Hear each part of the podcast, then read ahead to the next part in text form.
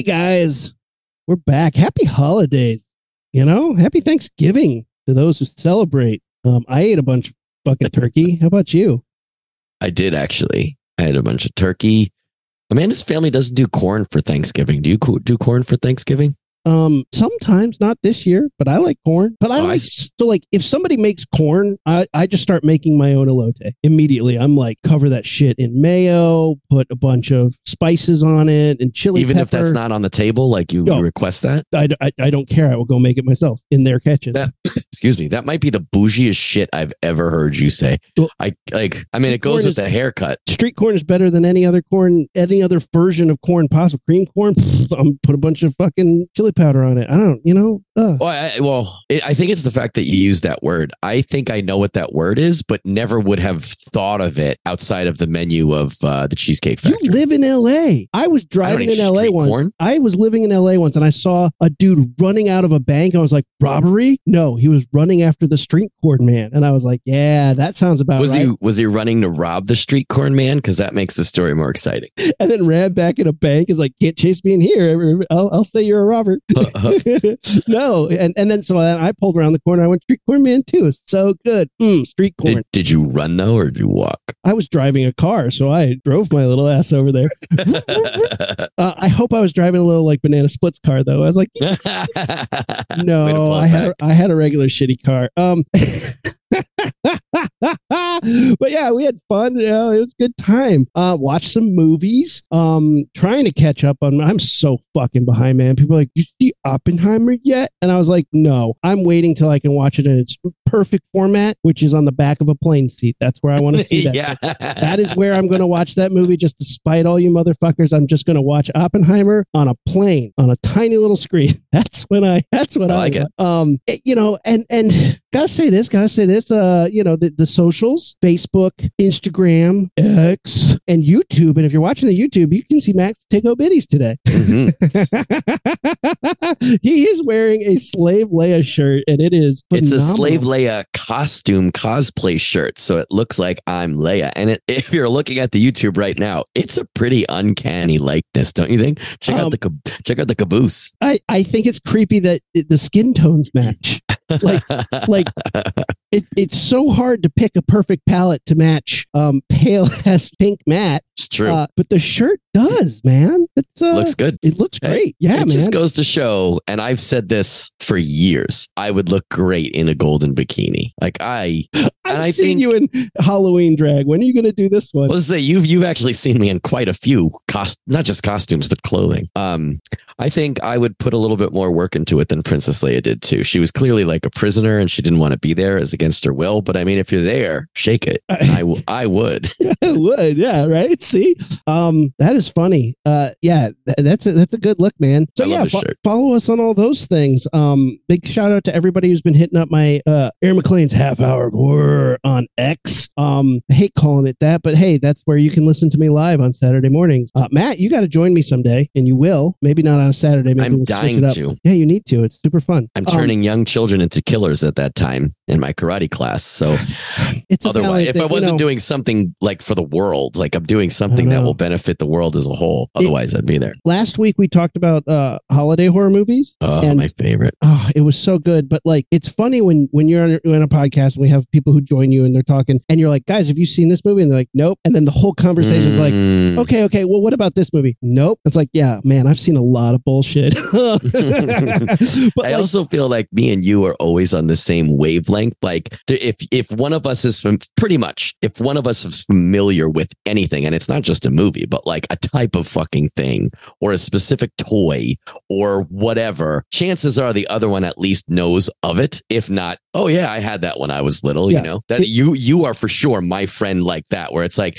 I'm like, you guys never remember that game? And they're like, never heard of that. I was like, you know who would know? roomy. And that's that's the thing. I get texts from people being like, "Hey, what was that movie with that guy? He was a thing in this this Mhm. movie." And I'm like, "Oh, Pacte des Loups, man. French, yeah. French movie about a, a lion dressed as a, a wolf, and uh, Mark Dacascos is in it. Everybody's like, "What? How do you know this?" And I'm like, "I don't." I saw that shit in theaters. You know, I saw Like, that shit in yeah. theaters. Um, and and half of what I know is just because we had a shelf of VHS tapes in the launch pad, and I just be like, Yeah, I've never right. seen that movie, but we had it, so I'm aware. Yeah, I guess if you if you think about how many hours we spent prepping for this show that we didn't yet know we were going to have, right. Well, I based mean, on our roomiehood, and we haven't lived together in it's what I'm trying to make my life, man. Just it was all prep leading up to this. yeah, that's Um, right. Let's get on with the show, though. We got some good stuff to talk about, right? Mm. Eh, eh. Ignition sequence start. Six, five, four, three, two, one, zero. All engine running. Liftoff. We have a liftoff.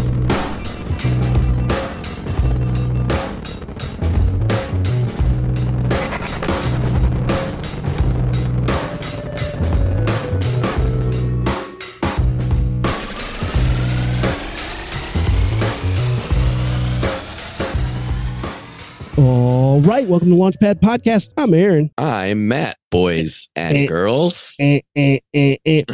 Uh, one thing I did want to mention, Matt, you're one of my only friends who I can be somewhere and be like, "Did you catch that?" And you'd be like, "Yeah." I Oh yeah, that." yeah. That's I mean that's how our we've played games. We've made games on the Venice Boardwalk based on that, where it's just like you saw the same exact thing at the same exact second that I did, and Yeah. we're both thinking the same thing. We don't even need to verbally acknowledge. Very few people can I do that with because with Kate, I'll be like, "Fuck, you, did you, are you fucking seeing what I'm seeing?" She's like, "No, what, what, what?" And like, "Don't look! Oh my god!" Yeah. Like, there's a there's a murder Yeah. about to go down over there. Those guys are gonna kill each other. Let's Yeah. let's watch from a distance. Ooh. even like Comic Con and shit like that, where you're in a swarm of people. Yes, Me and Aaron will both see that thing that we turn and look at each other and are like, all right, we got to talk about that shit at dinner. And that's all like our eyes say that to each other. And that's all that needs to be said in the moment. And we both saw it. We both, yeah, you're right. I didn't think about it. And you are definitely that friend for me more than any other guy or girl that I know. right? Like like it's like a it's like a constant game of where, where's Waldo, but you have no clue what Waldo's gonna be. And Sure. like, "Ah, did you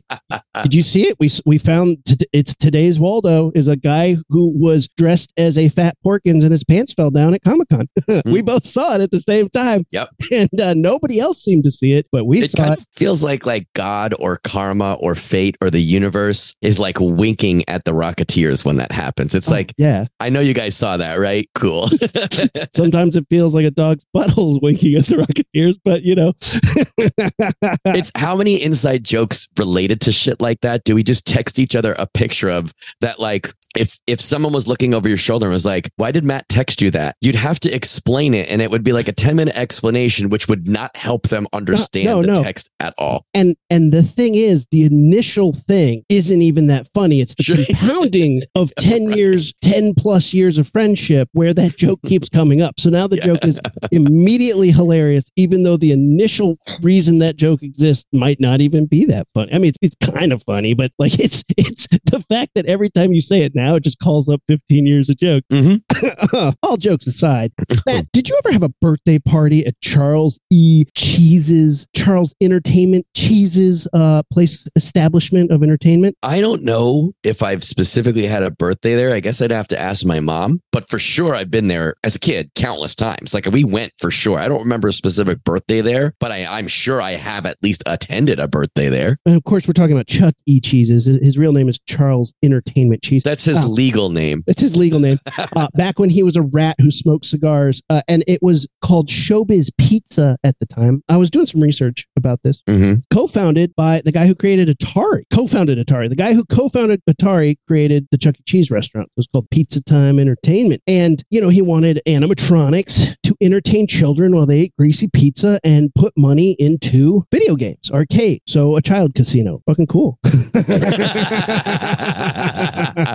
I feel like I won then, don't you? Well, and you look at the old pictures of this, and I don't quite understand what is going on with the band at the early, I'm talking 70s Chuck E. Cheese, mm-hmm. because it's got a Western theme and it's like a, a hound dog with a banjo, jiggity bow. And Chuck E. Cheese is like this shithead barker with a cigar. And he's like, hey, you, you guys, it's somebody's fucking birthday. And they're like, I didn't get a present because it ain't your birthday, nitwits. And you're like, Birthday. yeah, you're like, but but, it, but it's like a Jersey accent, which I'm not even going to mm-hmm. attempt. So it's you know, it's like this sh- shitty fucking um, like like mobster rat from Jersey with his crappy backroom entertainment. Um, but next to the dog, there's like a Confederate flag on the wall. Like, is this? Is That's this the birthday Green party I want.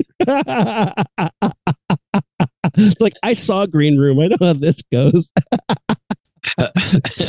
Um, but then it was bought out by their competitor, um, which was Showbiz Pizza, which had the best band, uh, the Rockafire Explosion, which I'm on board the- with that name. with half the band was like space themed. There's like a space dog and he's playing the drums, and there's like a space gorilla and he's on a space keyboard, and then a bear with a fucking ba- a homemade banjo and a cheerleader. And I'm like, what? Half your band is ready to rock, and the other half's like, but I mean, like, like the Grateful Dead. like, what the fuck is? I just on? love like, that was in a golden age of like it's for kids. Kids don't give a fuck. They don't- yeah, right. They're like, Kids are like, I love hillbillies and space people. Great. And then the cheerleader was there for the dads, I guess. shaking it. I Um, should be the one doing that dance. Yeah. It was very weird. Um, their music music styles. I guess the bear would do a country song, but like, why are all the bands with the raddest names never sound like their name should be? Like. Rock Fire Explosion. Like that should be some like Dan it, Dan it, did it. Like I need to throw horns up to that. The Grateful Dead, since I mentioned them, rad name. Your music Not what you banjos. wanted. Yeah, it's all banjos. And look, I'm a I'm a dead fan. I'm not a dead head, but like I mean, I'm down with anything that has a banjo, but that name isn't as deserving as badass as it is. I get it. I, I I think that's right. But let me ask you this: Have you you asked me? excuse me, and guys, I'm sorry. We pushed this podcast two days because my whole family was sick, and now I'm sick. Um, did you have you been to a animatronically entertained birthday? Oh, I had one as a Situation? Kid. If you didn't have one, you sucked. Like fucking period. You were an actual hillbilly dog. yeah, you, yeah, yeah.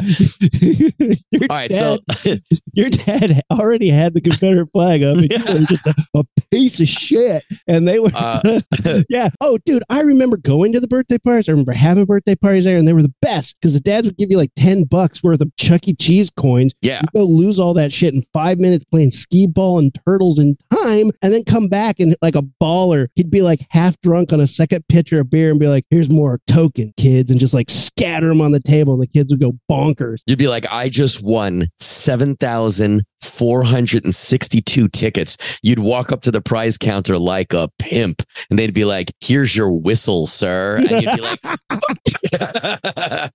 It's like, uh, and with my leftovers, I got a Chinese finger trap. Yeah. So I'm going to assume that we're we're on board with Chuck E. Cheese and, and places like that as an establishment. Yeah. But let me ask you, animatronic entertainment with those guys singing to you on the count of three. I'll say one, two, three, go. Give me a thumbs up if that's if that's your jam and you would take Sammy there today if they had animatronics singing to you, or a thumbs down if you're not going there. You don't like that idea. He's deep. oh. If you're not watching on YouTube, he's deep in thought. I have too many caveats, but okay, let's let's start. Go, go ahead. Just get uh, ultimately thumbs up or thumbs down. Ready? One, two, three, go. Thumbs Yeah, up. two thumbs up from the Rocketeers. Um, depends on which Chuck E. Cheese, because nowadays it's fucking Dad Rumble Force up in those bitches. Like, like people people took way too much advantage of the beer uh, aspect of it that they served in pitchers. Maybe they stopped serving beer. I seem to remember. Yeah, I've, I've been there a couple times for school related fundraisers. Yeah. And the one that I go to, I don't actually, I don't think they have the animatronics. And I, I don't just- remember. It's just games, it's just video games and shit. yeah, they got rid of the animatronics because that shit's not cool anymore. And I'm like, Uh, excuse me, that was the coolest part. yeah, the fuck they're not. Um, uh, I don't know. So, so if they had animatronics, yeah, I want Sammy to see animatronics. I want her to see the animatronics before she thinks they're stupid. But mm. to be old enough to play video games where this like establishment is going to be cool, I don't. I think by at this point you're like, I've already played Fortnite. All animatronics are Stupid. You gave me a dad answer. Yeah, right. right? So, you know, I'm down with it. I think there's something cool about it, but I I don't think Sammy's ever going to be in an age where she's like, "Dad, we have better video games at home." Like this is the one time mom's like, "We have video games at home." And the video games at home are like way better than anything. Yeah, yeah. Cuz if you go to a Chuck E. Cheese now, it's like Chrono Trigger and you're like, "This is like PS1 graphics." Like you you have a screen as big as my body and you still don't have better graphics than my PS5? Like like we're at a point where like remember when those were the baller graphics like like when arcade games Yeah, Like, yeah, Turtles yeah. in Time was sick shit. Mhm. But still, like you could have Turtles in Time there all day. I have literally gone to. I was in Vegas and instead of gambling, I went to the pinball museum, which was like, hey, you're gonna lose your money anyway. Why not spend it playing pinball? And I was like, done. Lost a whole bunch of money, but all, all day I'm playing pinball and having a great time. Better than when I'm gambling and I'm stressed out with the money I'm losing. It's like, well, here, here's twenty dollars. I'll just play pinball for So five the next hours. time I visit you or you visit me, the handsome boys are going to Chuck E. Cheese. Yeah, and we're gonna fight. Let's rumble, baby. Fuck yeah. Well, as great as all of this stuff is, and we're taking a little walk down nostalgia lane, there is a specific reason or reasons that we're Yeah. talking about Chuck E. Cheese tonight. because they're creepy. Even though they're Are cool. they? Well, we've all decided that they're cool, right? Like you and I Yeah. like them. We think it's cool. We've Yeah. all decided, the handsome boys have decided for the hu- humanity at large.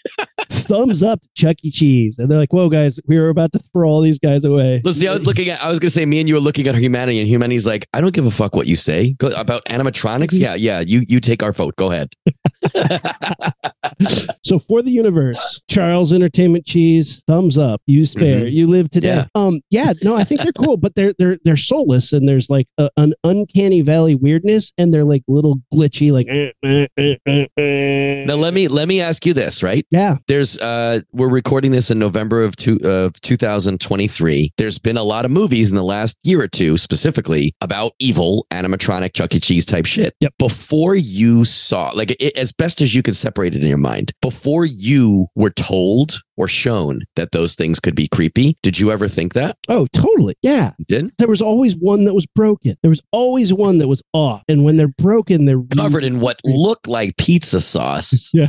And it was usually the wolf with the um ventriloquist puppet that was like a little fu- they were both fuzzy dudes. Um and usually the fuzzy dude was broken. So he's just like "Rah, rah, rah." and it's just like a guy with a, a corpse on his hand swinging it around violently. Oh, that makes it even better. I see. I don't remember ever thinking they were creepy. I remember there were times in my life where I thought a doll was creepy, but I think I already knew about Chucky, so I don't know. Like I couldn't tell you chicken or the egg in that situation. Mhm. But I don't remember ever looking at an animatronic at Chuck E. Cheese or something, or like Disneyland or wherever, and being Um, like, "Oh, I almost got set off there, man. You said you said a buzzword that sets me off in most occasions. Chicken or an egg? It's the chicken. It's a chicken. Lots of animals have have soft membrane eggs, and then the eggs grow hard shells. The eggs grow harder shells as evolution goes on to protect their babies. So so they all they started with like melty little soft ass egg, and as evolution went on, the eggs got harder and harder to protect the embryo. But lots of animals are still going through this process right now. We see it all the time. Some sharks have soft ass eggs, and some sharks actually have one that's starting to get harder. And it's like turtle shells started as soft little fucking things. Now turtle eggs are starting to get hard. Like that's an evolutionary thing. So yes, the who are you? You are talking about fancy gourmet named corn. You're talking about,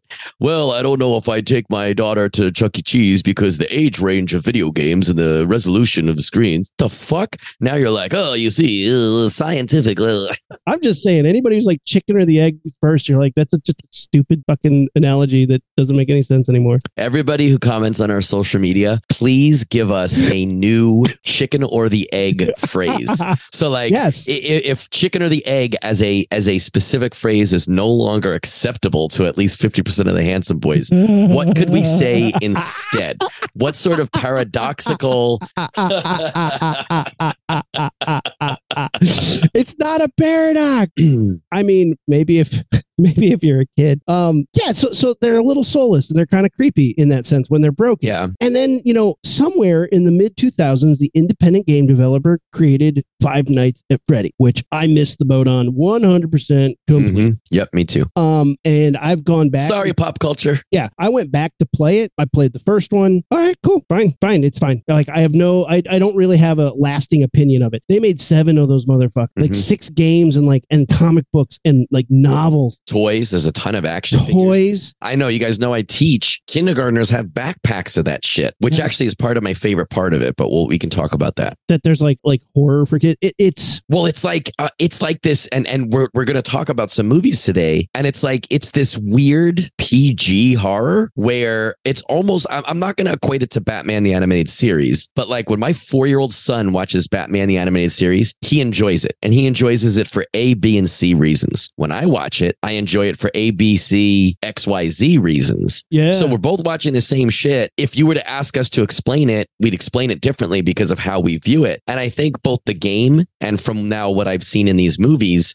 or specifically, let's say specifically the Five Nights at Freddy movie, my kids saw like kids at school, the students, some of those students saw that movie, but they saw it in a, I think, a slightly different way than I did. And I think there's nuances and stuff in the games, from what I understand, and the plots and Oh, stuff that oh, you and I that. would get, but they don't get. So oh, there's nuances. I nuances. like that. I like that it's Yeah. complex enough They to have it- layers. Yeah, they call it the lore. Hmm, the lore. I, I like that. I think that's cool. I'm not saying that I spe- like, I don't know a ton of Five Nights at Freddy's lore, but I like that there is a property, a franchise that has these layers that people who love the game, regardless of age, are into. Kids like it because it speaks to them on this. Um, and you and I like it because it speaks to us on this. I think that's a cool idea. For those who don't know, the game is basically a um, PG horror version of Red Light, Green Light. Mhm. You are the person in charge of the of the stoplight in this game, and when you are looking at the monitors of the security cameras at Freddy's, Fazbear's Pizza, it's red light, and nobody can come and get you. But things keep popping up, and you have to go switch the lights on. Oh, turn the generator back on. Do this, do that. And when you're looking away, the animatronics get closer to you. Green light, and it's just that game that we used to play as kids. Red light, green light, ah, and then if they catch you, you know, game over. And that's basically what that game is. But buried within it, there's lots of like mini games and odd things that tell deeper, darker story. Mhm. And people have spent hours on the internet. When I started getting into this, and we'll get into it a little bit more when we start talking about the movie. Um, the first thing that came up on YouTube was the quick version, Five Nights on Freddy lore. That video was eight hours.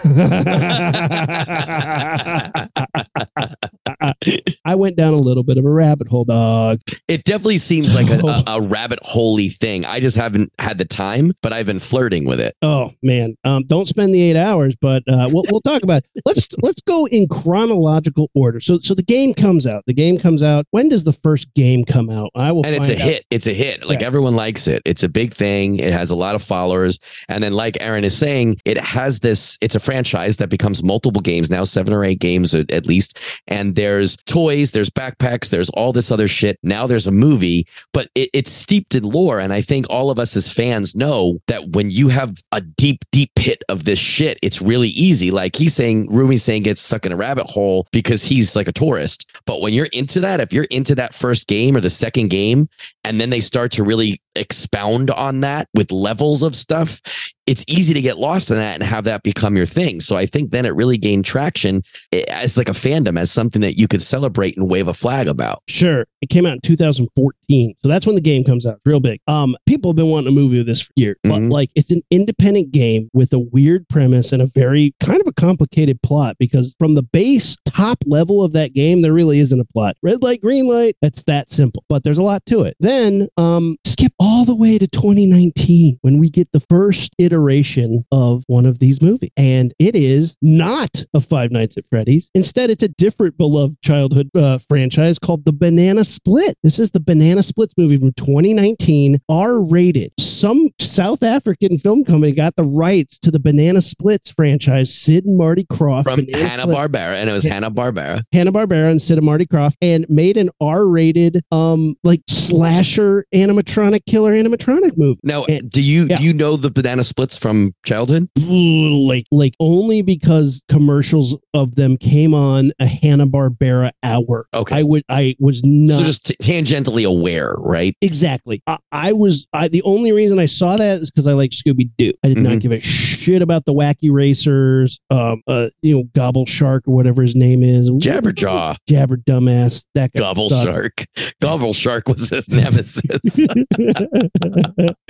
Jabberjaw. What a what a three stooge knockoff he was. He sucked. well, I don't remember watching the banana splits, but I remember knowing what they were. Sure. And there was some live action interstitial stuff, and then there was cartoon. And like, I I don't remember watching it, watching it, but I remember when I learned about the 2019 movie, I was like, that is fucking genius to market a movie to people who are in their 30s and 40s. A horror movie based on something that they watched as a kid was fantastic to the point where, Aaron, you and I made an episode for the show about children's premises that would be great as horror. Like I know if you remember one of yours, I know one of mine was like if a bunch of kids broke in to the old dilapidated Pee Wee Herman's Playhouse, and it was like in the context of that, and they're like finding these fucking chairs that are alive, and Pee Wee Herman is a crazy old slasher in that house now. It's taking that premise and turning it into a rated R. Do you remember any that you had? Did I do the Crow or no? Harold and the Purple Crayon is one Yes, that I did. yes, yes, yes, yes, Harold and the Purple Crayon, because that's some existential nightmare shit. This kid travels into a void that he can create with his mind, but you're a child. So it's like you have unlimited imagination. Imagine suddenly being gifted the the ring of power. You're now the now a Green Lantern, but you're not old enough to understand. Like like you can create dragons and snowmen who are your best friends, but you can't remember how to make food because you're a kid. Like Harold and the Purple Crayon, he's like, I don't know how to get home. It's like you have ultimate power, dude. He's like, I'm just gonna live in here, and he draws himself a house, and you realize how sad it is because kids don't see the big picture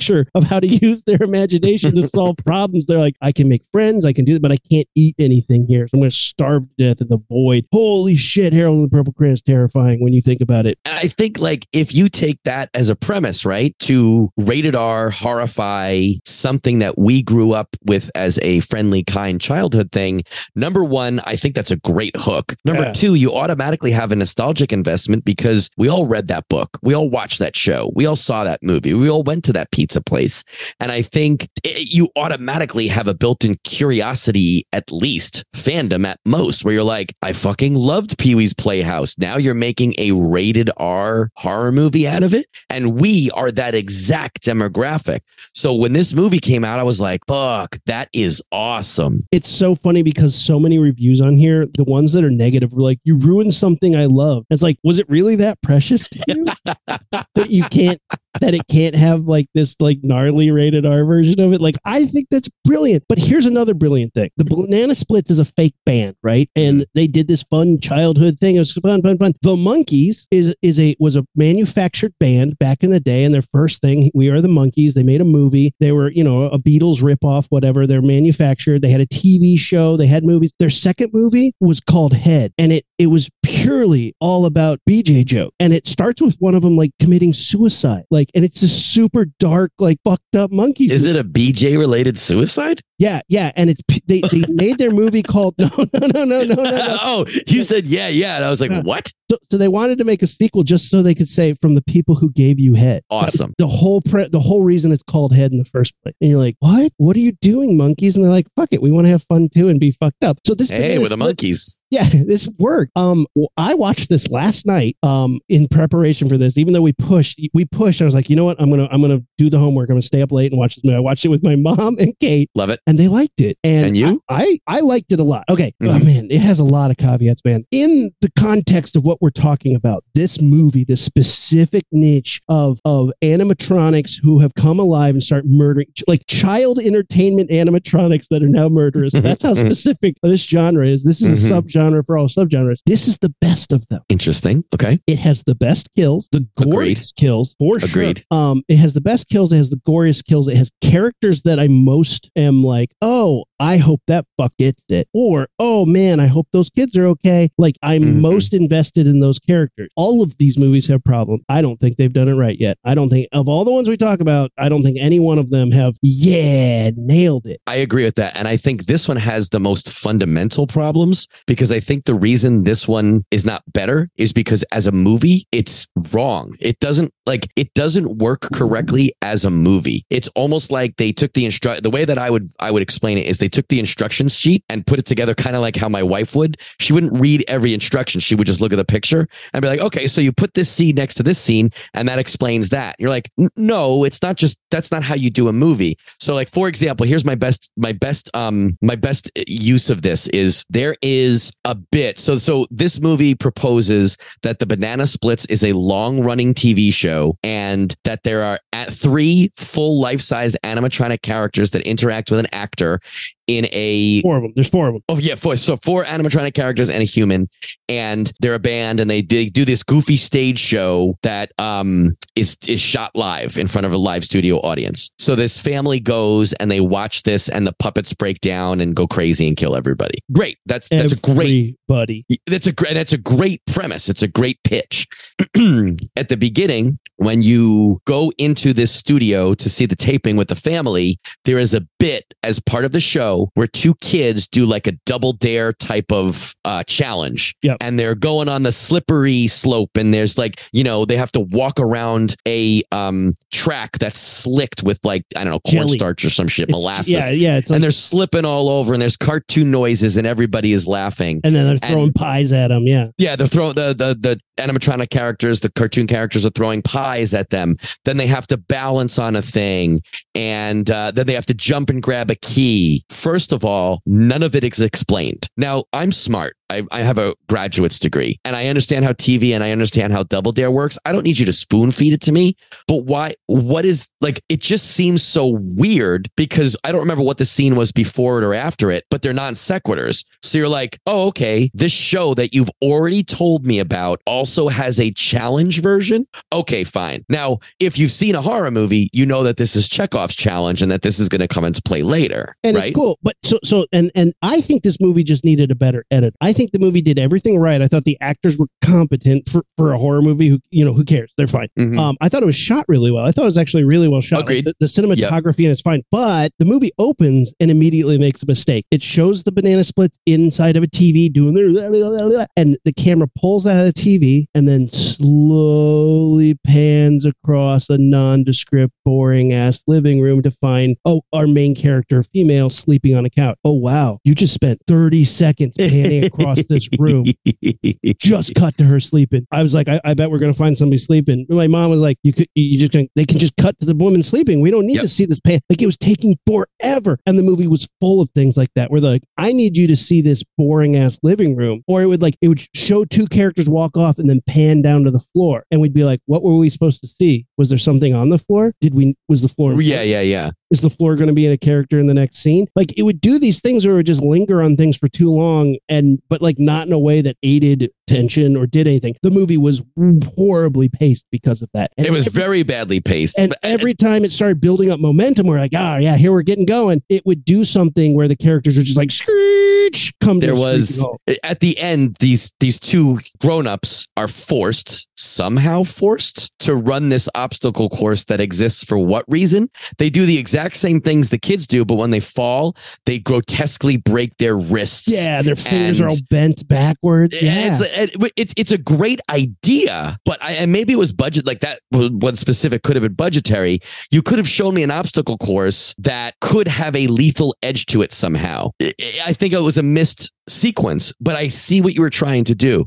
The f- what- in the introductory scene or so when we meet the family and the main one of the main characters is this little boy. It's his birthday, and he's the biggest Banana Splits fan. He has, which is never explained, he has a um extendo umbrella, like when you collapse an umbrella and then you press the button so it shoots out. They took one of those, they pulled off the umbrella from the top and put like a spray painted yellow tennis ball with spikes on it Sharp and ass spike. he yeah. holds it up and does like an Excelsior type move and presses the button and it extends.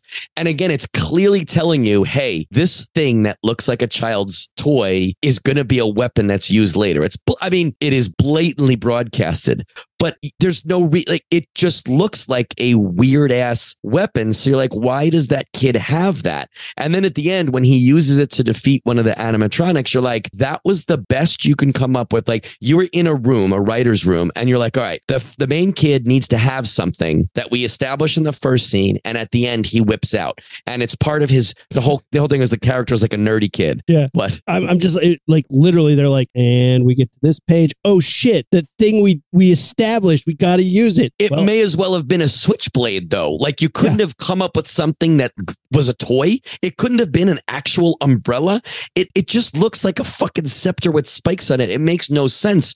And I see what you're doing. I get what you're doing. I was with you. I understood it, but it just seems so ham fisted. Uh, there's a love story in there where the, that kid's older brother is hitting on the yeah the page page to page the man, the, the the the guy who plays this teenage whatever son looks like a stoner dropout. I'm not even sure if that's what they're going for, but that's how he delivers all of his lines. He there's a page who becomes like one of the heroes of the story, and she kind of helps the family once there's danger. He kind of half-assly hits on her for absolutely no reason.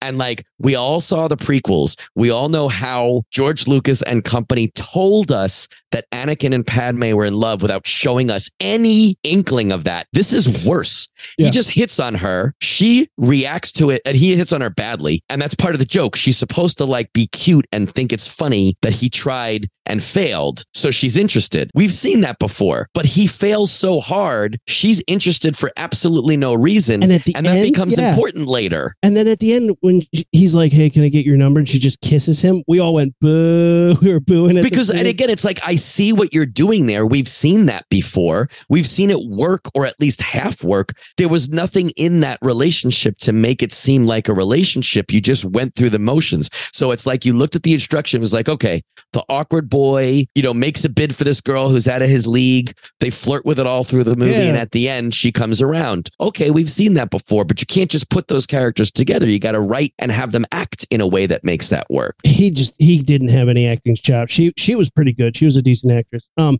I, I like the kills in this movie though. I gotta say, I gotta Big say, time. most of them pay off. Most of them. I know you like everything you said about that, like the obstacle course where they're breaking their fingers. Not wrong, but I really like that they're falling and breaking their fingers. I'd never seen that in a movie before, where people are like slipping and falling, and that's what's causing their like Mm. th- their death by a thousand cuts is like broken fingers. That's and all of those gags in that in that scene worked. I just wanted Yeah. the scene to work. That's I guess what I would say. But you're right. That of all of these type of movies, this for sure has the I don't want to say fan service, but when you're watching this movie with a bunch of friends, these are the gags that you're going to Oh. cheer at. Oh, nice! yeah giant- when Giant lollipop Hammer- down the throat. Oh yeah, that was great. Because at first I was like, "That's not fitting down his throat," and then they show you, "Yeah, that's not fitting down his throat." It's great, like a big old like imprint in his throat, and then a, a giant hammer to the face, and her eyeball pops out like like fucking Negan style. Guy Uh, with his face on fire, flipping his whole head on fire, flipping out. While one of the animatronics is literally dancing from foot to foot in front of him.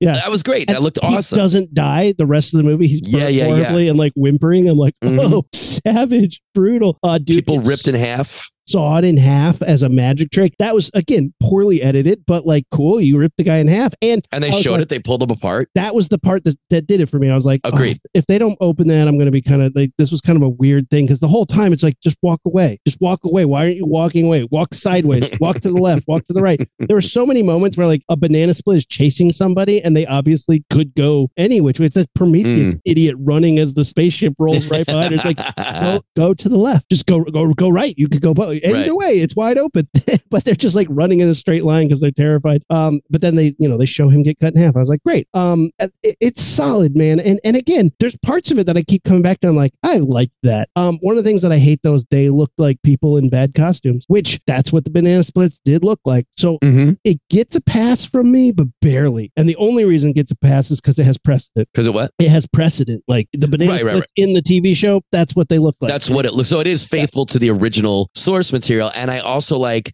the the extra step of towards the end. There's a couple Terminator esque gags where that's cool. one yeah. of the animat, one of the faces, uh, you know, because they look like big mascots. If you haven't seen these things, they look like mascots. One of those faces gets damaged, and you see like the Terminator eye and some cyborg shit underneath. One of the hands gets ripped, and you see a metal hand.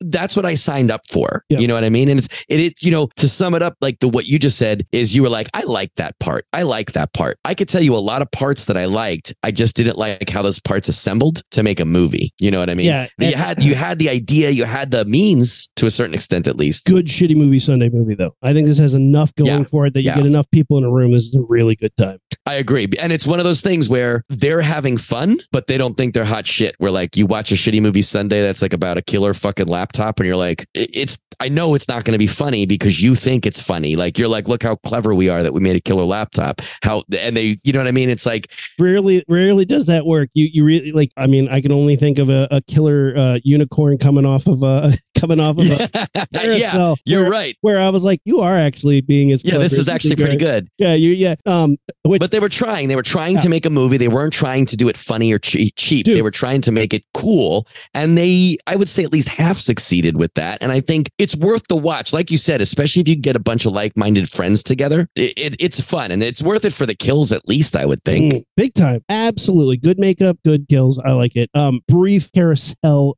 uh, side. Um, going around on Instagram, there was that this clip of a kid and he goes, ah, and the car comes towards him. And then just as the car hits him, there's a very obvious switch to a dummy and it hits the dummy. And everybody was cracking the fuck up about it. And everybody's like, what is this movie? What is this movie? And I and I was able to hop into a comment section and be like, that's Karis Hell. And people were like, yeah. what? You knew that off of like less than two seconds? Yeah. I was like, uh, not only did I know it off of less than I own the movie. Yeah. It's like, I have it on. Blu ray. Yeah, have it on Blu-ray. Two different copies of it because uh, had to get that sweet cover, Mm-hmm. um, the limited edition cover, and uh, yeah, they got a sequel coming. And people are like, "What?" And when you tell them what it is, they're like, "Oh, I thought it was just a really bad movie." I was like, "Mm, "It is." But it knows that and it hopes you have fun watching it and Yeah. go watch and like i hope i got people to watch carousel so good There's now a second and a third. The second one is not nearly as good as the first. The third I haven't seen yet, but um, but let's move on to 2021 this is mid-pandemic baby. Um i literally just had a baby when this movie uh came out. Um so yeah i have no job. I have an infant and i have just moved into my brand new house that i'm in now. And this movie Willy's wonderland comes up and it was shot in georgia real close to me. So my friends worked on it. Um and it's a super low budget movie in the same vein as five nights at freddy's but got good old Nicky Cage in it. when I heard of this movie, Nicolas Cage is stuck in a Chuck E. Cheese with all the animatronics trying to kill him. I was like, that's going to be the best movie ever. Like, I'm sorry, but it's almost like if you were like, Matt, name a movie that you want to see, I would be like, that's fucking great. Nicolas Cage, I wish it happened in the 90s, but okay, Nicolas Cage fighting uh, animatronics. And then I saw like the art from it, like the promo art and the posters Yeah. and stuff. And I was like, okay, those, I, I want them to look more like animatronics and less like guys in suits because, like you just said about uh, Banana Splits, the Banana Splits look like guys in suits, but they have since the 70s. So, like you said, that's kind of following a design aesthetic that was already in place. Yeah, but These ones look like costume. They look like mascots. they, But- they do. But of the three movies, like I said, I think Banana Splits is probably the best made. This one get the um prize for like tried. Get, this one gets a tried the hardest prize. Like this one gets, Sure. gets the partition participation prize that you want because I think this one has the most soul in it. This one has the most heart in it. Um, because Mhm. like I think Banana Splits had had some it, it, it had more money than this movie for sure. But um, I I, I want to say this about Nicolas Cage really quick. Yeah, he's fucking great, great, great, great. But Nicolas Cage is like bacon from a couple years ago, where everybody was like fucking bacon, rad bacon, so bacon beer, bacon sriracha, bacon guys, hilarious, right? Bacon tie. Oh, it's a mustache with bacon on it. It was the same time that like mustaches were like, oh, hilarious. Um, like everybody just thought bacon was making things better. Not Kevin Bacon, just just the meat, like fried pig, fried pig ass. That's what they thought was like just the, the funniest thing. And if you could slap bacon on it, you were hot shit. I feel like Nicolas Cage suddenly became the bacon of everything. It's like, oh man, Nick Cage is in it. It's going to be good. Whoa. Nick Cage has been in a lot of stinkers, guys. He doesn't automatically make something awesome. He's a good actor. He's a great actor. Some of the stuff he does is fantastic. Fan fucking tastic. Nick Cage being in a movie isn't just doesn't make it awesome to me. I, I agree with that, but let's reserve just the judgment for him to tank a movie by oh, being Oh, he could tank, and he has, like you said, for sure. yeah. But if you and I, if we were doing launchpad casting for Willy's Wonderland and someone gave us a list of all of the, let's just say, male American actors who could potentially do that part, I would make three piles, definitely knows, maybes, and I would give him a shot. Not necessarily, ca- I'm not saying cast him right off the bat, Yeah. but I'm putting Nicolas Cage in the absolutely could do this, and I would watch that movie pile. he makes this movie better. Absolutely. And, and again, I think I just got a little annoyed that the second this came out, everybody's like, Nick Cage is in it. And I was like, I don't give a fuck who's in it. It's not, and this happens with everybody. Like people are like, oh my God, Leonardo DiCaprio's in it. I'm like, I'm tired of his baby face looking like he's about to cry in every single fucking movie. He's in every goddamn movie. I hate Leonardo DiCaprio and bacon so much. Guys, listen, let's all, everybody that's listening right now, and myself included, let's make a pact. If anybody has access to a time machine and the movie Willy's Wonderland, please somehow put bacon in the movie. Have Nicolas Cage be eating a bacon burger while he's taking his break or something, but we need to get Roomy on a bigger rant about bacon. Nick Cage is going to make a movie. It it does ramp up the unexpected factor. Like Mm. which which Nick Cage are we going to get? Is it going to be like like Moondance Nick Cage? I bake bread. Give me the big knife. Or are we going to get um uh uh uh Bad Lieutenant? Shoot him again. His soul still dancing. And which Nicolas? and I think this is an interesting choice, not necessarily the one I wanted, but which Nicolas Cage did we get? oh, a we got a, completely, a completely silent, silent Nicolas. Cage. he which- says, a, I think he says one or two words, maybe. the whole movie. I, I Mhm. think he says nothing. Does he say one word at the end? He might. I don't even remember, but it wasn't that impactful. But okay. I I love that he took this role. Apparently, he got the script, read it, and then like a day later was like, "Yep." Like he got it on Friday, Monday was like, "I'm in. Don't change anything." Because I guess producers and like handlers were trying to be like, "Oh, this should happen this day." He's like, "Nope. I don't want to say anything. I don't want anything to change." Um, this movie's. Do you know who one of the producers was? Who? The main male lead in Killer Clowns from Outer Space. That's right, and he's Mhm. in the movie, And he's a producer. Yeah, he's in the movie for a heartbeat. But uh, yeah, he's and he apparently he's like done a bunch of shit. I didn't realize that. Well, you know who else is in this movie? The sheriff, the mom slash sheriff in the movie. Mm-hmm. Um, she is the teacher who gets her ass beat by a ruler by Chucky and Child's Play 2. She's one of those in every movie person. Like she's been in so many movies and she does a great job. She got a good part in this. Yeah. Um. I. I. It. Look, this movie has so much heart going into it, and it does a lot of stuff well. I think you know. I think I pinpointed exactly what it's missing. About a million dollars. I think that's true. I think that's probably true, and I think that's fair. Um, we have we've we've danced we've danced around it, but the plot is Nicolas Cage is driving a super fast car. He runs over a spike strip. Uh, this tow truck comes and gets him and says, "Hey, it's going to cost a thousand dollars to fix your thing."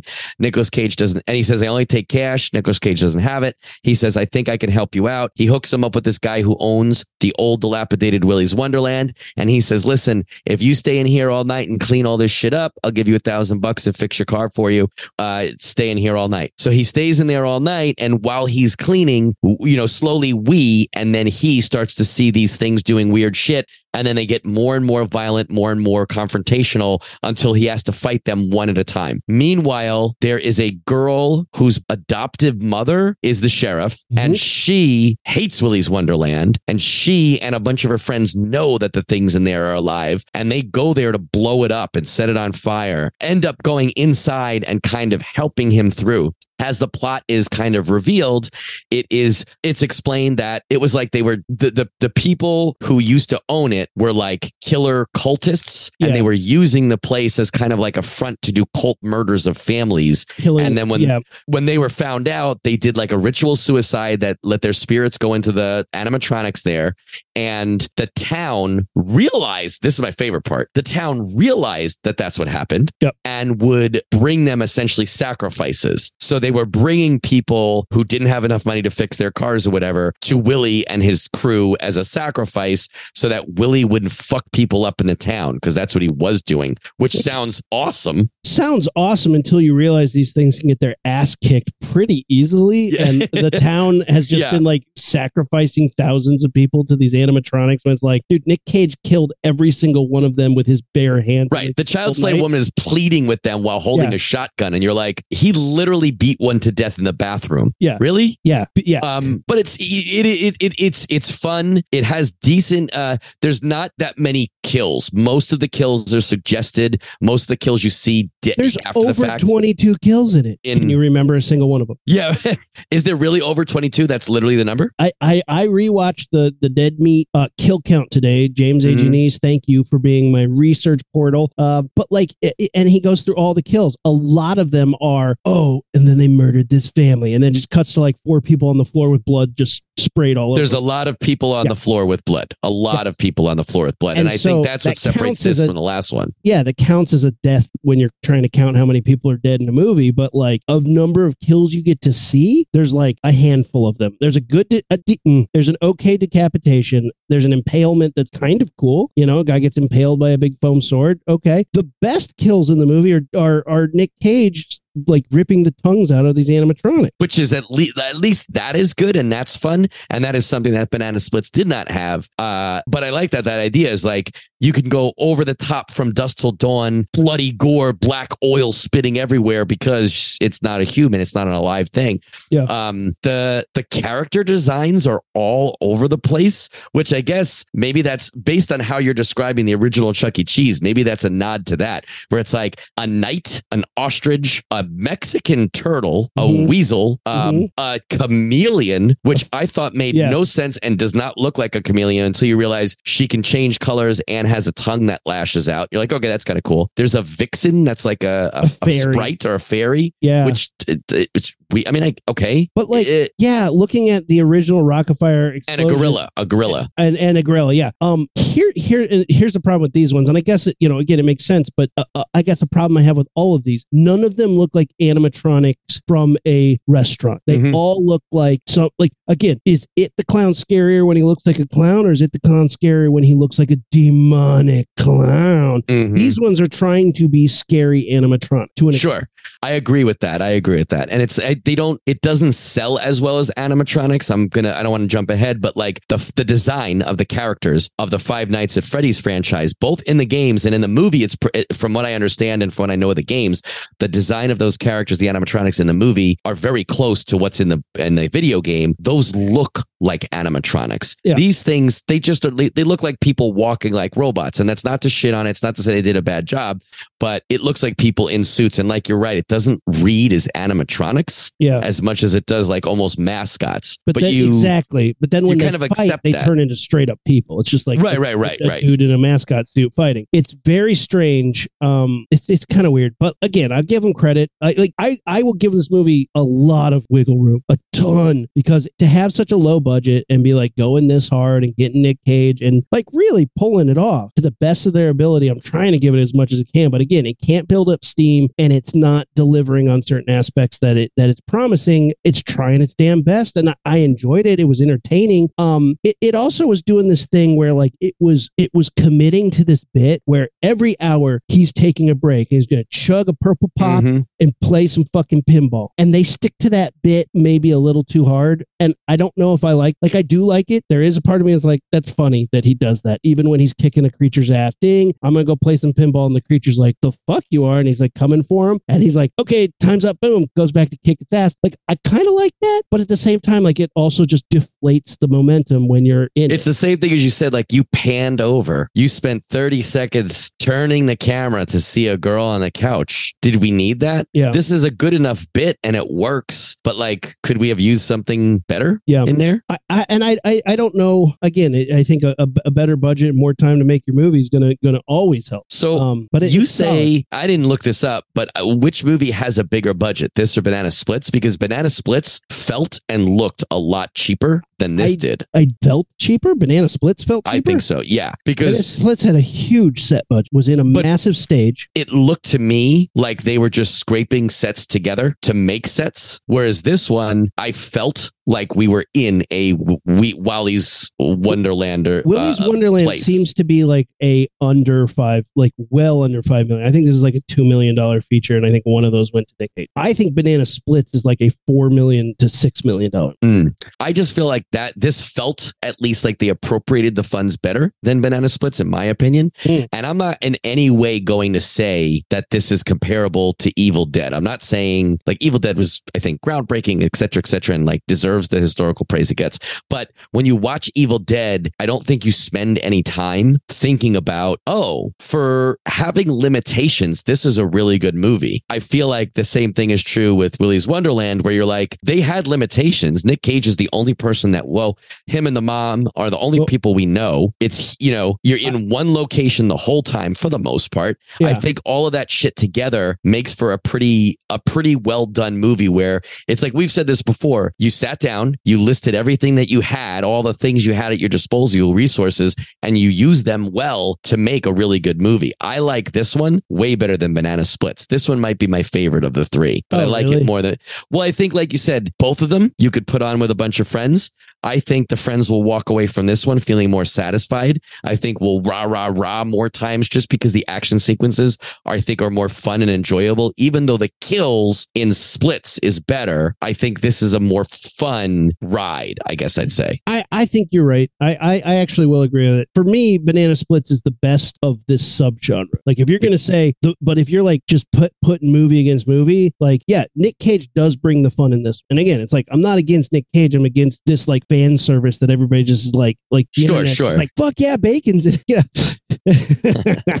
um, yeah. Uh, so yeah, I guess I could get on board with that. But th- th- I, this just had, I don't know. There's, it fell short again, just like Banana Splits. Banana Splits. There's something that didn't quite push it over the um the finish line. Mm. Um, but I did, I definitely did like, you know, I love pinball. Uh, I, apparently, uh, that the that producer you mentioned, the guy from um from uh, uh, uh Killer Clowns. Killer Clowns, has the pinball machine now, and I'm like, man, Oh, cool.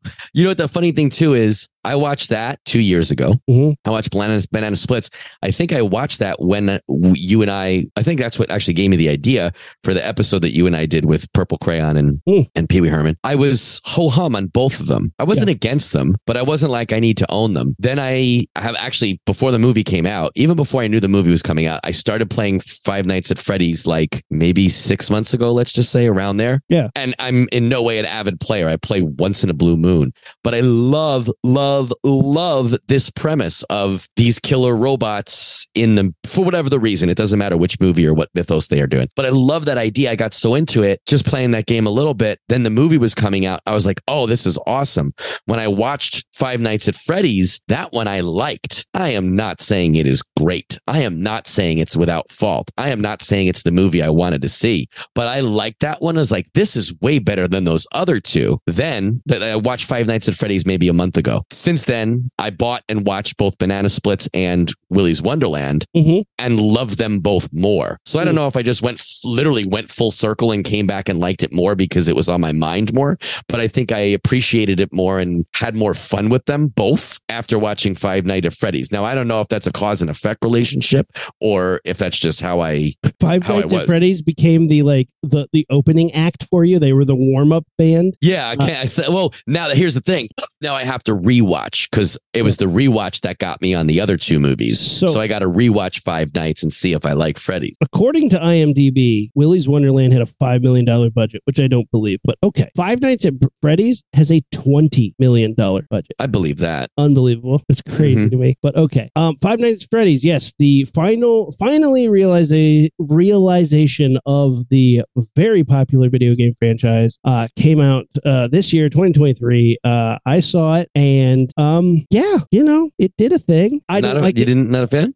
I, I'm not mad that I watched it, but like Mm. when you've watched Banana Splits and Willy's Wonderland, and this can't show you any blood, Mm. that's that's I don't know makes it does make it rough. But again, this is a PG-13 movie, and it's at a completely different audience. Little kids went and saw this movie. This is this is an intro to horror. This is a stepping stone to horror. And Yeah. somebody does get bit in half. I do give them credit for like biting people in half. It Mhm. also deals with a lot of like kids getting like abducted and put inside animatronic Mhm. cool. My biggest issue with this movie is I'm watching this movie and I'm like, man, I'm I'm on board. Early on, I was like, okay, all right, all right. It takes like 40 minutes before any one of these animatronics really do anything. Mm. Mm, that balloon's getting pretty low. Mm. Okay, it does something, so I give it a little balloon pop. It's up in the air a little bit, and then all of a sudden we get to the scene where the little girl's like, "They're my friends and they're playing with me," and then they have a montage where they build tents and they just slap that balloon all the way to the floor and stomped on it. And I was like, I didn't ready. think about it, but I should have thought that you would hate that. I, I am ready to turn the movie. I was I was out. I was done, done, done. I don't care. You you the second they were no longer a threat, the movie's stupid as shit. Mm. And now now I just have to watch this like happy fun time bit and and like yeah yeah but there's kids souls in there. Cool, but now they're good guys and they're not going to kill anybody in here. And now we have to wait until we find who the real bad guy is. What a waste of my time for the next. But didn't they try to kill the, the brother figure after that fact? Eh.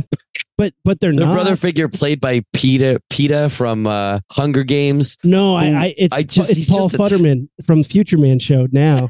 he's so much He's better in that show. He's not a bad actor. I've seen him in a lot of stuff and he's fine, but I he like him. just looks so physically little that I can't believe him as a grown up, even though he kind of has some salt and pepper hair going here. I'm like, oh, is Um, it is it dressed like your dad day? You look like a little boy going to school being like, I'm a grown up now. How I feel about Leonardo DiCaprio.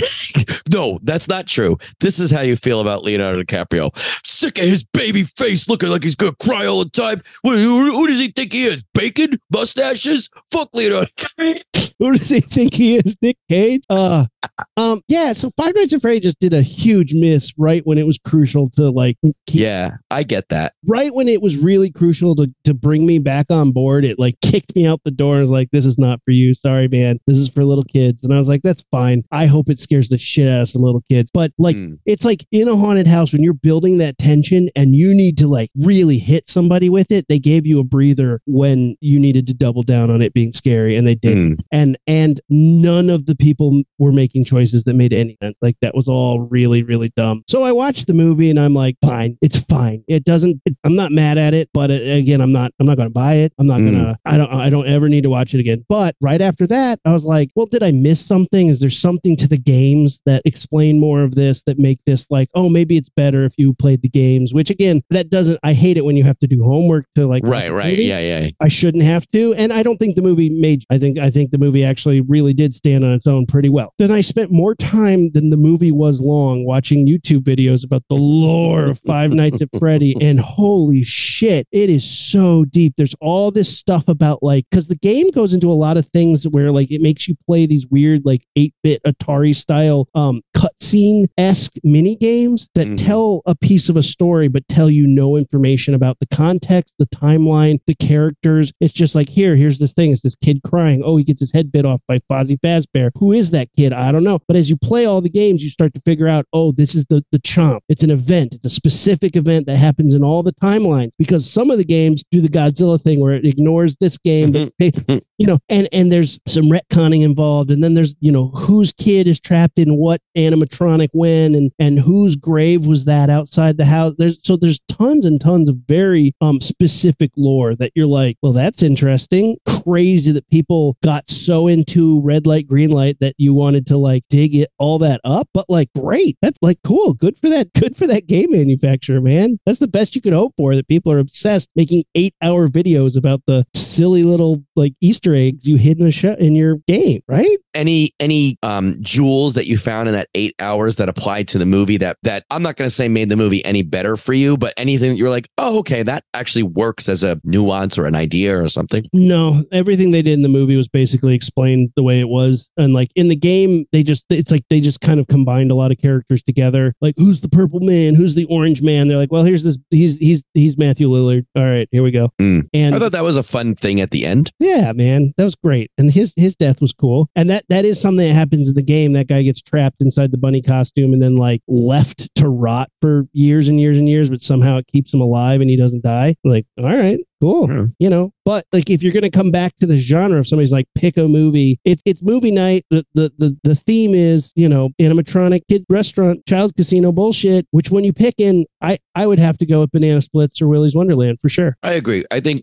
like I said, watching Freddy's the first time a month ago was right after Halloween. I think I was uh, right before Halloween, whenever it was in relation to Halloween. I said, "Oh, this is better than those other two, but it makes me want to revisit the other two. Yeah. Now, having revisited the other two, I think both of those are superior to this one for different for different reasons. Now, I need to rewatch this one to feel like it's even and kind of figure out where I would place this guy. Mm. But I like it. I like the concept, and I really do. As a as a teacher of little tiny kids who were wearing backpacks of murderous animatronics, I'm fucking down with that. You know what I mean? Like, it, it- you know, it is. It's like it feels kind of maybe it feels like it's passing the torch. This Mhm. wasn't my movie. They didn't make this movie for me, but I can kind of um like like a Jedi spirit, kind of like watch the next generation watch this Yeah. Because they think, like, tell me this, Rumi, right? Me and you are, are you, what are you, 39, 38? How old are you? 39. So we're roughly in our 40s. I'm 41. If we were fucking 10 and we're having a sleepover and we Yeah. pop this bad boy on at 8:30 and our parents let us stay up to 10:30 to watch it, we would Yeah, think right? we were fucking kings of the world, right? Dude, it, this this is absolutely gateway horror, and it's yeah, great. for yeah. that. I lo- and I love I think I love and appreciate it for that. Yes, I I can absolutely get behind that. I also think there's this interesting bit about um you know the animatronics look like animatronics. They still Mm-hmm. don't act like animatronics. I think there's a lot of times where they're just like, "Oh, hey, what's going on?" and they all they don't really walk or move. Sometimes they're doing it, but sometimes it, it like I don't know, there's just always something off about the animatronics in these, but they at least look, the part and they look very legit to the game that they're based on, so props. Mm. Um of all the costumes in all these movies, none of them are as scary as the actual original Chuck E. Cheese. Look on our social media for those because Yeah. when Rumi sent those to me today, I was like, I don't even remember seeing. Like, I remember I have in my head some images of ones that were there at the one in Long Island, New York, or East Meadow, New York, where I lived. I I, I know what those look like, and they didn't look great, but they didn't look like these fucking disaster pieces. the original OG from the 70s Chuck E. Cheese's, that is horror. And it's because somebody made something thinking they were making something fun for children, but actually were making something horrifying. That to me would be impressive if you made them if you if you if somebody is going to make another knockoff of Five Nights at Freddy's, um, that's what you need to strive for. Don't try to make it look terrifying like Willy's Wonderland. Don't try to make it look like, you know, super animatronics like they did in Five Nights at Freddy's. Try to make it look like they did for the OG Chuck E. Cheese. That uncanny valley where it's like, I don't think I want to give it a hug, but I'll watch it sing stupid songs. Cool. right? That would be the key. That uncanny valley thing that's just like, mm, something's not right. Do you Like, think you'd like Five Nights at Freddy's, whether it's the concept or the movie, more if just the design element was changed? No, because that was really strong. I, I, I, I- I think you just, I think I just needed to be, and like, the thing is, like, I don't even think it need, you need the gore because the implied terror of it was pretty good. Mm-hmm. Just, ah, there's something that just didn't engage me. See, I don't- think I don't know. I don't know that I need the gore because I don't need gore in horror, but I I, think. I, I think I need gore in this movie or at least kills. I need to see kills. Amp them up. There, there weren't enough for sure, especially when there's so many the other ones. There was only two or Um, three, I think, I. I definitely don't like. There's plenty of movies that are scary that don't need gore. This didn't have an and like Five Nights at Freddy's. What makes it scary? You know, the, the constant creeping up on you. I don't think this employed even what made its its source material scary. I don't think it knew how to do that right. And there's lots of Yeah. movies that do that really well, like Halloween. Like there's so much of Halloween. Halloween is pretty damn bloodless, man, for the most part Mhm. very low key kill count, but a lot of him like stalking you is scary. Nobody like seemed to do any research of how to make a scary movie when making this, and it w- relied really heavily on this premise that there's like children's souls in these animatronics, which is fucking creepy. Child I agree that uh, I agree. That's probably the creepiest part for me. The Yeah. part that I thought was the most effective as far as uh, creating suspense and leaning on suspense and making me feel tension Yeah. was that specific plot. Um, and we, I don't, again, I don't think we've blatantly said it, but I don't know if this is true to the games. But in the movie, these um these these animatronics move around and do shit, and we find out it's because through a lot of shit, and there's these dreams and revealing dreams that keep compounding on each other we find out that the owner of Freddy Fastbur- Fast Burgers, Fast Benders. The- Fazbear's. So Michael Fassbender, Yeah. Freddy Fazbear is the owner of that, who's Matthew Lillard, we, which is a big reveal at the end. Spoiler. Um, Spoiler alert. we find out that he was abducting kids and killing them, but Yeah. their souls, he was putting them in these dolls. corpses. Yeah, corpses. to are in hide Yeah. to hide the corpses, he was putting them into the uh, animatronics, and that made them inherit that. So they're killing grown-ups and quote unquote bad people, but not hurting quote unquote good people and kids. It's a little it's a little gray. Um, but let me ask you, the game, at least the game, I've played two games now of of the that series. Both of them are you are looking at different things, trying to catch the creatures, right? Like you said, red light, green light, and one of them you're doing it on a um, monitor, and to check the monitors, you no longer can see where you are. It would be akin to putting on VR goggles. So you no longer see where you are in that room. Mhm. When you put those goggles down, sometimes there is, when you lose, there's a jump scare where the, the creature, the animatronic jumps in your face and there's a loud noise. It's a great jump scare, but you're waiting. After that happens the first time, anytime you play that game, you're waiting for that. So when you check this monitor, when you turn on this light, when you look through this door, it's that, ooh, I turned it on. Is it going to jump at me? No. Okay. I'm safe. Now I got to look this way. When I look this way, is there going to be something there? How do you think that translates from the medium of the game to the medium of film? Is it just creating some really good jump scares on the screen? which you yeah you could easily do that but i think there's also these things of like breaking the expectation because like you said you're expecting it so a movie can do this great thing where oh i'm setting you up for this and now i'm subverting those expectations and now you're really scared because you don't know where i've left you Mm. um i saw one of the best versions here's here's a great example so I, uh, kate and i watched fall of the house of usher which i thought was really good i really like fall of the house of usher um it's a mike flanagan joint so tons of monologues that people hate but i i was on board Wait, man. I didn't see it yet. Are you going to spoil anything? y- you think like me saying this dude toots in scene one and everybody laughs. Oh, now I know. Uh, uh, no, it's not a spoiler. You're probably right, not going to like it, but it, it, it is what it is. So, Should I take my headphones off? no, no, there's a scene where um, two characters um, are looking for a resurrected ghost. I'm I'm I'm I'm embellishing, so it's not a spoiler. There's a there's a zombie ghost in inside the house, right? They're following the footprints. It's raining outside. The power's out, so it, so it's dark, and the lightning. You see the footprint. The two characters are talking to each other, right? You as the audience know, oh, we're going to see it in a flash of light, right? The two characters are talking to each other, and you see a flash of lightning. It's not behind that character, but in the flash of lightning, you see the character's face drop. Oh, fuck. It's behind the other character. And when they cut back to him, it's dark behind. So now what I expected Mm. was the flash of lightning to reveal the zombie behind character the, the character number one but now i know it's behind character number two and now i'm just waiting for that lightning flash to happen and just when it's about to happen it cuts back to character number one's face and you see them get more scared and she's like Nice. Okay. Ah, ah, ah. So now you're really kicking it in. So then it cuts back to the boy, and he's like, "What? What? What?" Boom! Flash of lightning, and the, it's the zombies right behind him. That was brilliant because you know what's going to happen. You know what is setting up, but they subverted the expectations. Later in the show, every episode has an amazing jump scare set up within it. Every episode, bam, bam, bam, bam, bam. Then you get to an episode where the main character goes, "The ghosts are just waiting, and she's going to jump out and scare the fucking shit out of me, and I'm going to fall on the floor screaming, and you're going to be like, "What? Who's here? What did you see?" And I'm going to look like an asshole. And you're like, they're calling out their own jump scares. Mm. That's brilliant. Like, so Five Nights at Freddy's, based on a game that is basically red light, green light, full of jump scares, didn't know how to do jump scare, right? Like, they didn't, I, I don't think they were, whoever made it, sorry, Emma, Tammi, I bet you're really nice and you made a decent movie. But like, what else has she done? The Wind, Left Right Game, Into the Dark TV series. I don't know. Not a ton that I've seen. Nice try, Emma and Tammi. Emma Tammi. Um, yeah, Five Nights at Freddy's didn't didn't deliver on good horror craftsmanship. Well, like I said, I got to give it another watch, just especially because you and I are now comparing these three movies against each other. Yeah. And I watched the other ones twice. So I feel like just to be fair, I need to watch it again. Sure. But I don't, for me, I don't have many marks against it of other than that it didn't have enough of things that I wanted it to be. I Mhm. wanted more kills. I wanted more action. I certainly wanted more gore or visible kills. Like our complaint about Willy's Wonderland is that a lot of kills are just dead bodies on the floor with blood. We barely even got that in this one. There's one good kill that we see, like the, we see the kill happen in a shadow and it's enough to show me what I wanted to see That's and then we see a pair of legs hit the floor, right? Because someone Yeah. get bit in half,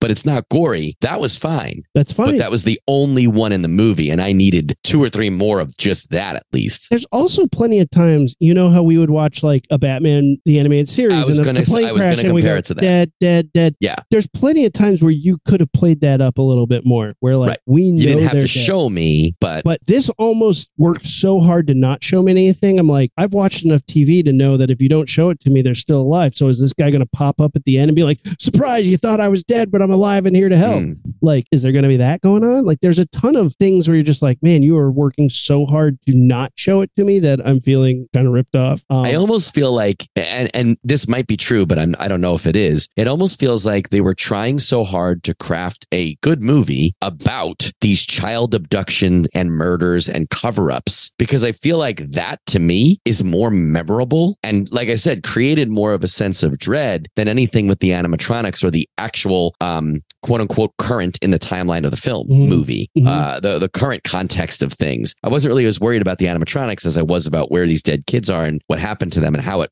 relates to the main characters. I don't think that's where you want to be when you're making a movie about killer animatronics. I agree. It should be about the killer animatronic. Well, and the second they were making fucking table forts and bring around the Rosie, I was so pissed off. I I was waiting for that to turn on its ear. I was Yeah. waiting for something to happen in that scene that lets us know, or lets us or the main character, the main dude, know, hey, something's not copacetic here. And and But they, I, I guess like they that. do because I remember like they go back into like no no no no no we can't we're not coming back here we're not playing with these guys anymore. But like and then and then they come and get her. But like I don't know. Did you ever?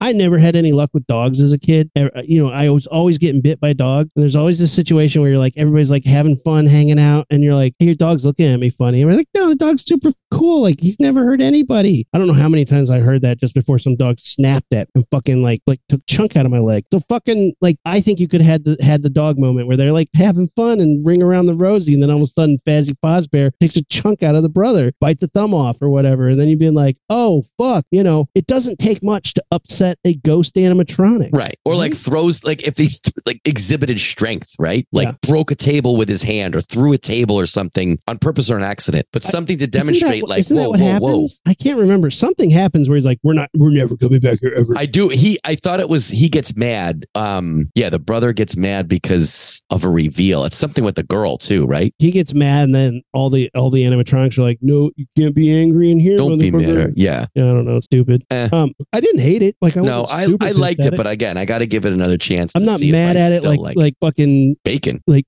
or chicken eggs, chicken in their damn ovos, You've had some, you've had some opinions tonight for sure. Hot takes, dude. You haven't seen me in a while. I have all these pent up hot takes. I have nowhere to drop them. Am I like your therapy? Like when we hang out and we talk and we show prep and we go over, we do a show. That's like your your um venting. And when that doesn't happen, you have all this bacon angst.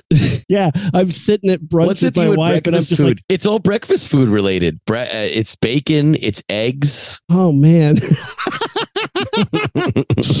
I had a traumatic brunch experience when I was a small child. Oh my god!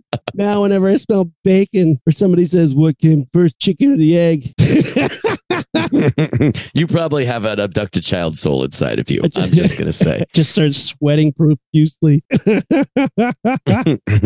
Guys, let us know what which of these movies was your favorite. Which what of- breakfast food pisses you off the most? Yeah, and do not forget to come up with a new version of the saying the chicken or the egg. chicken or the egg. Yeah, I'm, I'm really, I'm really interested to hear because I think we agree that each movie has pros and cons. There's not a perfect one among them. Maybe you could squish them together and make something out of it. But I would love to know what you guys think. What are your rankings? What do you think of the the, the high points and low points of Oh, each, and what worked a- and what didn't? Are you a FNAF? Are you a FNAF lorist? Tell me. Tell me more about the lore. What inter- What is so interesting and gripping about this? I, I I don't think there's anything wrong with it. I just I can't fall down that rabbit hole. So it's like if you are a big FNAF, Oh, I could. yeah, if you're a big FNAF fan, like what is the super cool lore that you guys are like, whoa, man, you whoa, you do this, you got to check this out. This is why it's so fucking cool. Wait, like- no, I, I, I mean, the idea of killer animatronics is so fun to me as a Yeah. horror fan. Then you add the layer that related to that, not just at the same time, but related, directly corresponding to that, is child abduction and murders Oh, at yeah. a Chuck E. Cheese. To me, that is the bridging of something that's not going to happen. It's too far fetched and fantastical, right? Killer animatronics. That's not Yeah. something I'm actually worried about. But child abductions and shit, I can see that. Yeah. And the idea that it's happening at a place of children's joy and party and safety and fun, surrounded by your family, no less. How fucking been great to have, like, if you just made a movie about child abductions that were happening at a Chuck E. Cheese and it turned out it was the, the guy who owned the Chuck E. Cheese, you could make that movie well and creepy. Yeah. But the fact that you're relating those murders and child abductions and death, which is hard to, uh, to, to watch a movie about that, right? That's not really enjoyable horror sometimes. It Yeah. hits a little close to home, especially now that we have kids. But like, act I, li- of Beller. I like that shit. I'm on board with that. I think Yeah. that's I I could get sucked into that myth or that mythos really fast. So yeah, I want to hear from the FNAF fans out there. That's how all the all the like deep dive stuff I was into. Everybody's like, just calls it FNAF. Well, okay, find it FNAF two, FNAF three. I'm like, what? Yeah. What is this word they keep saying? Is this like Rizzler? Oh no. don't See, and I looked at the other ones. I, I the the Banana Splits movie. That's the BSM. If you're into BSM, let us know. That's And of course, WOA.